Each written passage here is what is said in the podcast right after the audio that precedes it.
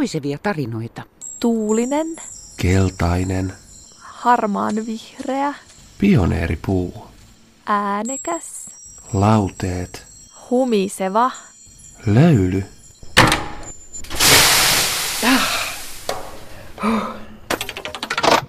Arkistotutkija Juha Nirkko, kerro mitä näistä kansanrunousarkiston perinnelaatikoista, niin mitä sieltä löytyy haapapuusta? No tämmöinen ainakin löytyy, kun haapapuu vääntyy, siitä haapapuun vääntymisestä. Sortavalasta on tallennettu, että kun haapapuusta tehdyt esineet aina tahtovat vääntelehtiä, niin vanhojen kertoman mukaan johtuu tämä haapapuude siitä, kun Jeesuksen opetuslapsi Juudaksen taru kertoo hirttäneen itsensä haapapuuhun. Siitä on haavalle jäänyt se ominaisuus, että vääntelehtii tuskasta vielä vuosituhansien perästäkin, kun hänen on täytynyt kantaa hänen luojansa pettäjän hirttäytynyttä ruumista. Eli tämmöinen hirttäytymisjuttu. Ja toinen on sitten semmoinen, joka näissä esiintyy, että on se Jeesuksen ristikin tehty haapapuusta. Eikö tällä samalla selitysperusteella perustella sitä, että miksi haapapuun lehdet vapisee? Kyllä vaan. Se on just, että se, se ei ole toipunut siitä vieläkään, että lehdet värisee yhä vieläkin, taikka havisevat, eikä lakkaa havisemasta koskaan. Voi poloista. Niin, voi polosta haapaa. Toinen tuota, haapa siis vääntelehtii ja sitten se on vähän tuommoinen hiekkanen, eli on niin kuin oltu huomaavina, että kirves siinä tylsyy pikkuhiljaa. Eli tuota, piru on siinä sitten takana. Että kauhavalla esimerkiksi sanotaan haapapuun hiakkasuudesta, että piru kun hakkas haapaa, Matti nakkas siihen hiataa, että ei piru saisi sitä äkkiä poikki. Nokkela Matti. Nokkela Matti esiintyi siinä tarinassa. Tässä on myös virroilta Piruun liittyen, että Piru koetti haavan lehtiä saada lakkaan väräjämästä. Ja kun ei ne lakannut, niin Piru suuttui ja hakkas hietaa haavan täyteen. Siitä haapa on tullut sellaiseksi röhelmäiseksi, että siinä kirves tylsyy. Joo, nämä, nämä on kyllä aika jänniä, jänniä kaikki, kun nä, näissä on niin vahvasti nämä niin vastakkaisvoimat, Piru ja Jumala. Kyllä vaan, että Piru on semmoinen jännä hahmo, että toisaalta se on tuommoinen pelottava, mutta toisaalta se jää kyllä sitten toiseksi, että se on vähän semmoinen piruparka. Entä sitten sananlaskuista, mitä sieltä löytyisi? Haapavuosi, haapainen haavan urvut. Mm-hmm. No tuossa on taas tuota. Jyskyjärveltä. Jyskyjärveltä Vienasta on tämmöinen, että haapa on hien hallitsema, pihla ja pirun tekemä, sanoo ne vanhat ihmiset. Ja se on vuodelta 1936. Täällä on vähän mystisiä, ei joudu toista auttaan kuin itsekin haapaa kalvaa. Mutta tässä, tässähän on selvä ohje. Joo, kun haapalehdelle tulee, on aika mennä ohrakylvölle. Että katsottiin sitä kylvön aikaa näköjään sitten haavan lehdestä. Tämä on Lavia, satakunta on paikkakuntana. Ainakin siellä tehtiin näin. Siinä on sitten tuommoinen metsälintuihin liittyvä, että kun haavan lehti väräjää, niin meton soijin häviää. Kuhmoniemeltä Kainuusta 1890 on tämmöinen havainto peräisin. Haavan urpu, hallan urpu. Niin näköjään. Haavan urpu, hallan urpu. Haavan urvut hallaa, lepän urvut leipää, väitetään Laihialla. Ehkäpä siinä sitten on yhteys, kun totakin on useampia. Haavan urpi, hallan urpi, lepän urpi, leivän urpi. Niin ja eri puolilta Ja eri, puol- eri puolilta näyttää olevan eri maakunnista tämä sama. Haavan urpa hallavuotta, lepän urpa leipävuotta, koivun urpa kovaa vuotta, pajun urpa pahaa vuotta. Parikkalassa tiivistetään monta puulajia. Se oli aika kiva. No niin, no nyt, sitten nyt. päästiin asiaan. Sitten päästiin asiaan. Tohmajärvellä tiedetään tämmöinen näin psykologinen juttu. Huopanen, Aijas ja Häijy Akka ovat yhtä pitkäikäisiä. Eli taitaa olla sitten aika tommonen sitkeä Haapanen, Airas, Katajainen, Seiväs ja Karahkoonen Vittoos on lujinta aitaa. Ylihärmän aidanteko-ohje oli siinä. Huopanen, Ajas ja Katajainen Seiväs kestää miehen iän.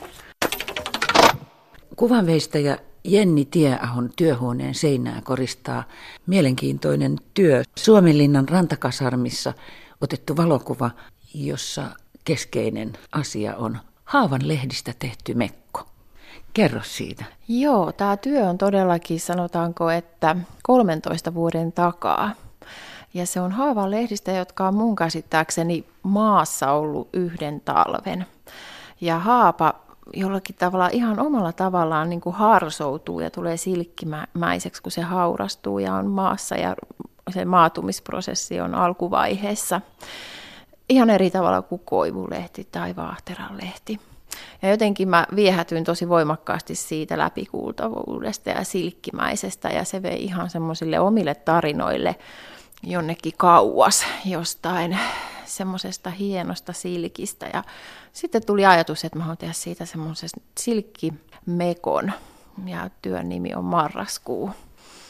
Ja tätä työtä mä tein tosiaan, silloin asuttiin Vantaalla ja mä tein sitä aina poikien päiväunien aikaan ja sitten joskus myös yöunien aikaan. Mä oon käyttänyt siinä siis näitä maatuneita haavalehtiä ja sitten liimaa.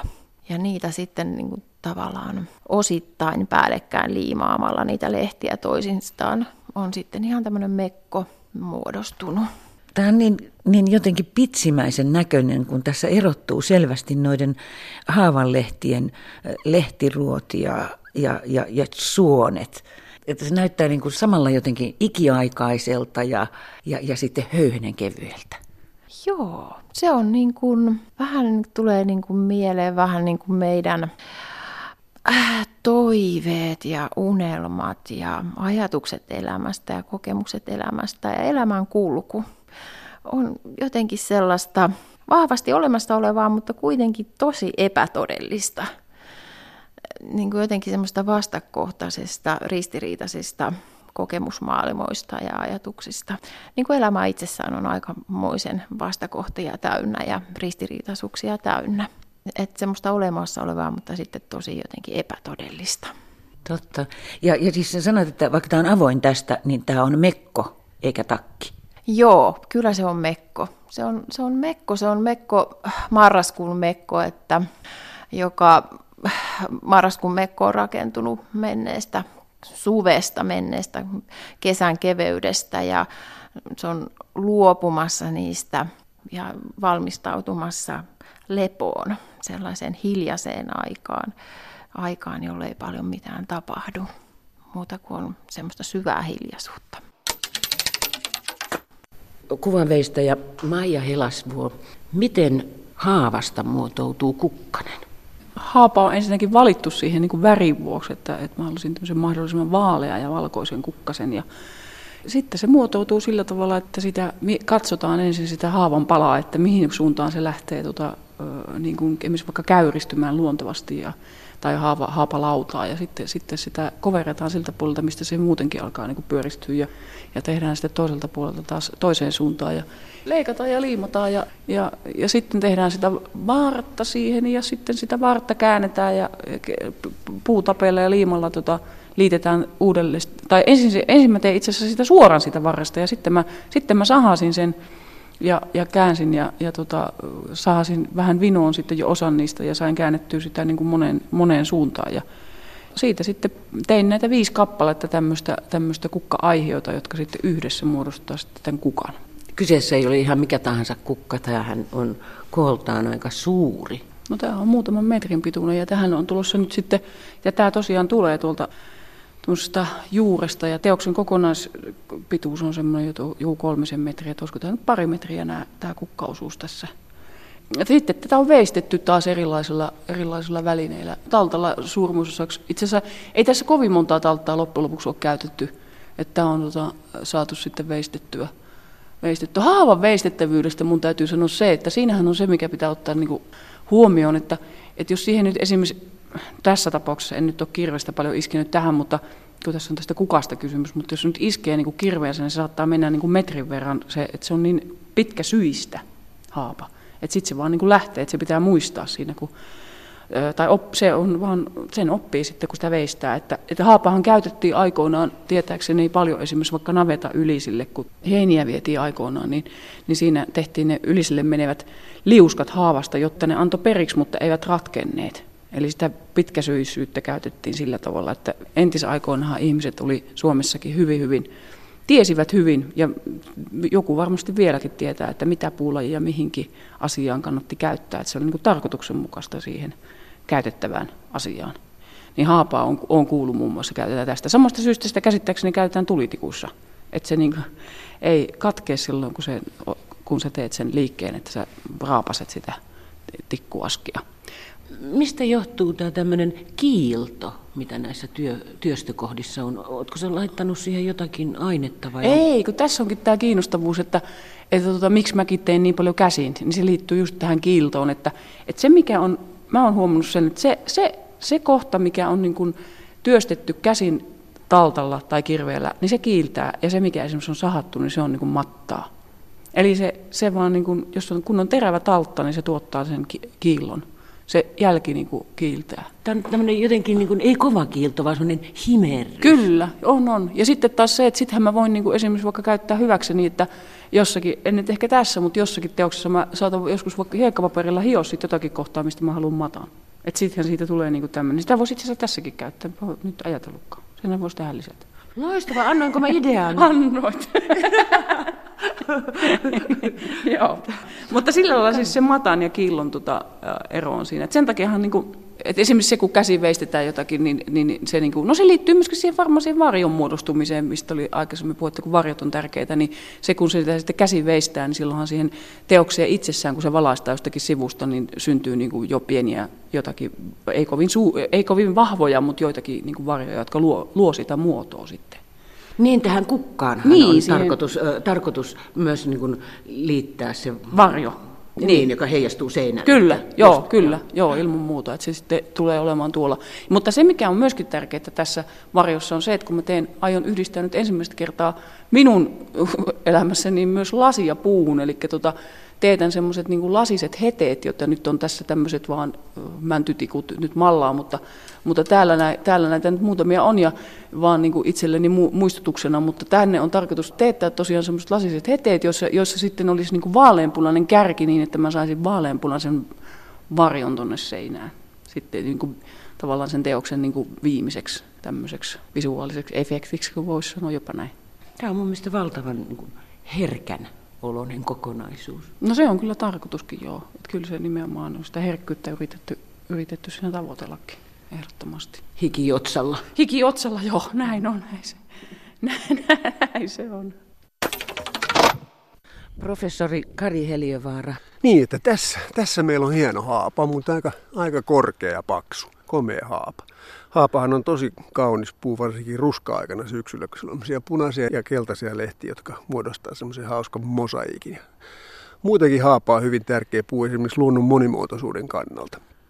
Erittäin monet hyönteiset suosii lahoavaa haapaa. Jos haapoja ei olisi, niin ei olisi varmaan hyönteisiäkään, jos vähän liioitellaan. Että se on todella, todella tärkeä. Siis sekä sen lehdet että sen lahoava runko. Siis monille, erittäin monille hyönteisille.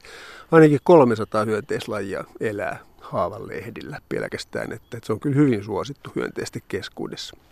Mitä kaikkia lajeja? Mennään tuonne lähemmäs. No haavan lehdillä on, on lehtikuoriaisia, monenlaisia. Sitten siellä on erilaisia perhosia, suurperhosia sekä kehrääjiä, kiitäjiä että yökkösiä. Mutta mikä ehkä mielenkiintoisin, niin haavan sisällä elää runkohaapsanen, joka on semmoinen iso sarviäärä, joka elää siis Suomessa joka toisessa haavassa. Se on siis mielettömän yleinen laji. Ja siellä on semmoinen sormen mittainen toukka, joka tekee valtavan pitkää useiden metrien mittaista käytävää tuonne haavan sisään ja reijittää sen pahasti sitten. Ja siitä on vaikea tehdä sitten mitään puutavaraa sen takia, että siinä on reikä aina. Miten, eikö haavalla ole sellainen juurakko, mikä, mikä elää ihan tolkuttoman vanhaksi, mutta kuinka vanha tämmöinen näin reilun kokoinen haapa voi olla? No mitäs me arvioitaisiin? Sanotaanko satavuotias puu, mutta ei se enää kyllä tuosta paljon suuremmaksi tuu. Kyllä se jossakin vaiheessa rupeaa sitten kaatumaan ja, ja lahoamaan ja muuttuu todella sitten tärkeäksi metsäluonnon monimuotoisuuden ylläpitäjäksi. Mutta tämä on kyllä aika hieno haapa, siitä ei päästä, päästä mihinkään. Tämä on harvinaisen, harvinaisen upea. Sitten ne on aika jännät, jännät nämä oksat, kun ne menee, ne menee aika lähelle niin kuin vaakatasoa. Näin on, näin on. Se on todella hieno. Katsotaanko vähän tuosta tyveltä vielä, olisiko tässä se runkohaapsa. Niin kuin, tässä on tämmöistä purua niin kuin tossa. Ja se toukka elää täällä aika tyvellä usein ja se semmoista pienestä, tai se niin pienikään, sormen mentävästä reiästä pudottaa purua. Ja musta tossa on semmoista purua aavistuksen verran, että sanoisin, että tämän haavan sisällä voi hyvinkin elää, elää runkohaapsanen. Ehkä useitakin runkohaapsasen toukkia. Ja missä vaiheessa ne tulee sieltä sitten ulos? No ne elää siellä pari vuotta, pari-kolme vuotta toukkana ja joskus yleensä loppukesällä ne kuoriutuu sieltä ulos ja lentää sitten näiden lähellä elävien haapojen lehvästä. On tuonne aika korkealle ja juuri sen takia niitä ei aikuisena juuri näekään, että ne on niin aina tuolla korkealla latvustossa lentämässä. Mutta jos on vähän pienempi haapa, niin sitä voi pesäpallomailla hakata tuohon kylkeen ja jos panee vielä lakanan tuohon alle, niin siihen niitä saattaa pudota. Sillä mä oon tehnyt monta kertaa ja se on hauska harrastus. Aika jännä. Täytyy kokeilla. Tämä on kyllä vähän liian paksu siihen touhuun, mutta vähän pienemmässä haavassa se toimii kyllä. No, ensi kerralla pesäpallomailat mukaan. Ja lakana. Okei. Okay.